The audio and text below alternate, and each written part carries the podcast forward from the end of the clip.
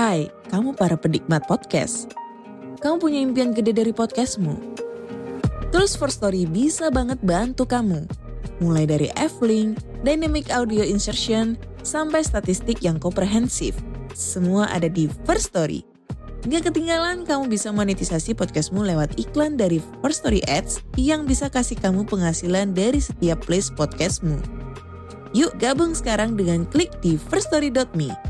Sekali lagi, klik di firststory.me. Mari kita bawa mimpi podcastingmu menjadi kenyataan. Satu dari empat orang dewasa di dunia mengaku kalau mereka kesepian. Apakah kamu salah satunya? Jika iya, hal ini jangan dianggap sepele. Konsekuensi dari pemisahan sosial jangka panjang bisa berbahaya, mulai dari meningkatnya resiko serangan jantung hingga demensia dan kematian usia muda. Tapi perlu disadari, isolasi sosial bukan sesuatu yang baru. Bahkan semua orang mungkin pernah merasakan kesepian di satu titik dalam hidupnya. Jadi yang penting adalah bagaimana kita bisa memberikan respon yang tepat ketika perasaan ini muncul. Sama halnya ketika kamu merasakan haus yang merupakan sinyal agar kamu segera minum. Kesepian adalah sinyal kamu butuh hubungan antar manusia. Ini merupakan tantangan dunia modern.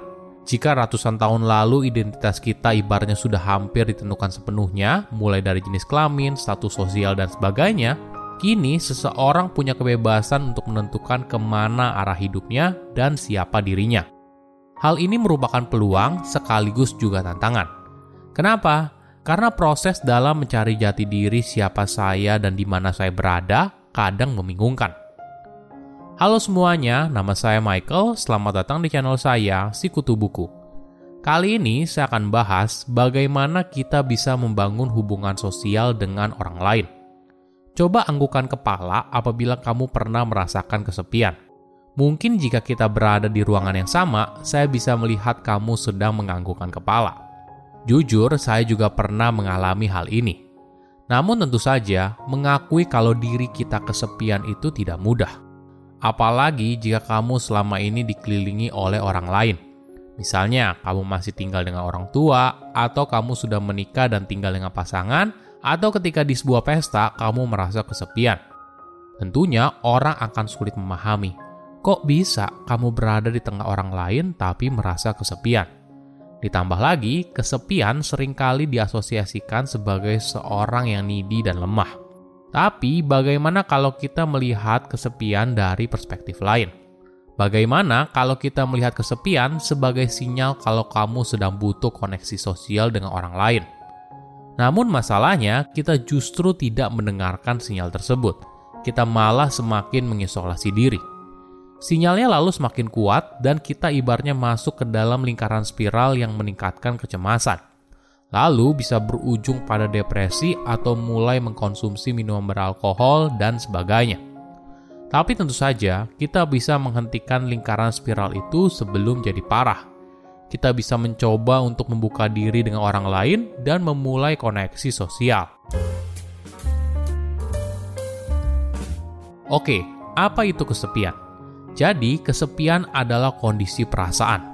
Ini adalah sebuah perasaan sama halnya seperti sama halnya seperti cinta. Sebuah rasa cinta punya beraneka bentuk. Ada cinta terhadap saudara, cinta terhadap negara, cinta romantis, dan sebagainya. Di sisi lain, kesepian juga punya rasa yang beragam, psikologis, sosial, dan eksistensial. Kita bahas satu persatu ya. Pertama, kesepian psikologis. Ini adalah bentuk kesepian yang banyak orang pikirkan ketika mereka mendengar kata kesepian. Apakah saya punya teman? Apakah saya punya seorang yang bisa mendengarkan keluh kesah yang saya alami? Rasa kesepian ini muncul dari kurangnya hubungan sosial bermakna yang kamu miliki. Kedua, kesepian sosial. Bayangkan sebuah ruangan yang berisi banyak orang dan kamu harus berada di sana. Apakah kehadiranmu ditunggu-tunggu? Apakah kamu diterima di sana? Jika tidak, kamu mungkin ragu dan bertanya, "Apakah saya harus ada di sini ya?" Perasaan ini muncul ketika kamu tidak merasa cocok dengan lingkaran sosialmu sekarang Perasaan ini juga bisa muncul ketika kamu datang ke sebuah pesta dan kamu tidak kenal siapa pun di sana. Apalagi jika kamu tipe orang yang tidak biasa membuka percakapan dengan orang baru. Ketiga, kesepian eksistensial. Bagaimana diri kita di mata dunia? Apakah hidup kita bermakna? Apa tujuan saya di bumi? Mungkin bagi beberapa orang, pertanyaan seperti ini justru bisa mengunggah jiwanya dan mengarahkan hidupnya ke arah yang lebih baik. Tapi bagi sebagian lainnya, perasaan ini malah memunculkan banyak emosi negatif dan sebisa mungkin dihindari. Sepanjang hidup, kita mungkin pernah merasakan satu, dua, atau bahkan tiga tipe dari kesepian.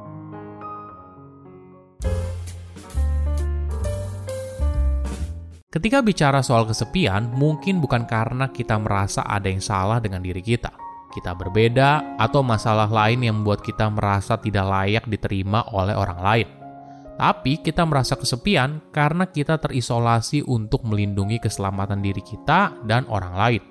Jadi, ketika perasaan ini muncul, jangan takut dan buru-buru menafikannya. Kita harus mulai bicara soal kesepian menyadari kalau ada kalanya kita merasa kesepian dan ini merupakan sinyal kalau kita sedang membutuhkan hubungan sosial dengan orang lain. Lalu, bagaimana cara kita mengatasi rasa kesepian? Mungkin ada tiga kunci utama, yaitu jadilah penasaran, buat sesuatu, dan mulai percakapan. Dalam hidup, pasti ada hal yang membuat kita penasaran. Berikan dirimu kesempatan untuk mengambil resiko dengan mencoba hal baru Lalu, ketika kita buat sesuatu, hal ini akan mengaktifkan bagian kreatif di dalam otak. Gunakan karya seni sebagai cara kamu untuk cerita tentang siapa dirimu dan terhubung dengan orang lain. Hal ini tidak perlu menjalani karya seni yang besar. Kamu bisa mulai dengan hal yang sederhana, misalnya dengan menggambar, mewarnai, menghias ruang tamu, dan sebagainya. Gunakan imajinasi untuk mengekspresikan siapa dirimu dalam kehidupan sehari-hari. Dan yang terakhir, ketika kita memulai percakapan yang bermakna, maka ini menjadi fondasi dasar dari sebuah koneksi sosial. Hal ini memang tidak mudah, apalagi jika kamu punya trauma masa lalu. Kemungkinan besar kamu cenderung mendorong orang lain untuk menjauh, karena kamu tidak ingin tersakiti lagi di masa depan. Jadi, coba pikir kembali, apa yang kamu sukai, apa yang membuatmu bersemangat. Lalu bagikan hal ini kepada seorang dan meminta mereka untuk melakukan hal yang sama. Ini adalah awal dari sebuah percakapan. Misalnya begini, coba cari apa yang membuatmu penasaran. Oh ternyata kamu penasaran kenapa seorang bisa menggambar sebuah lukisan yang keren. Lalu kamu belajar cara menggambar, bisa via online atau melalui komunitas. Dari situ, kamu bertemu dengan orang yang punya hobi yang sama, dan kamu mulai menjalin hubungan sosial dengan mereka. Rasa kesepian tidak boleh dianggap sepele dan bisa berdampak buruk pada kesehatan apabila tidak diatasi. Namun, bagaimana kalau kita melihat ini dari perspektif yang positif? Bagaimana kalau kita melihat kesendirian sebagai momen untuk refleksi diri, relaksasi, dan bertumbuh? Dengan kata lain, kita melihat kesendirian sebagai sebuah keadaan solitude. Coba lihat lagi hubungan sosial yang kamu miliki sekarang. Apakah hubungan ini membawakan kamu kebahagiaan? Atau malah jadi sumber stres? Misalnya, ada orang yang merasa capek banget setiap minggu harus datang ke acara sosial, entah acara pertemuan keluarga atau kumpul-kumpul dan sebagainya. Gunakan perasaan ini sebagai momen untuk mengenali diri sendiri apa yang sebenarnya kamu inginkan dalam hidup. Silahkan komen di kolom komentar pelajaran apa yang kalian dapat ketika tahu informasi ini. Selain itu, komen juga mau tahu informasi apa lagi yang saya review di video berikutnya. Saya undur diri, jangan lupa subscribe channel YouTube Sikutu Buku. Bye bye.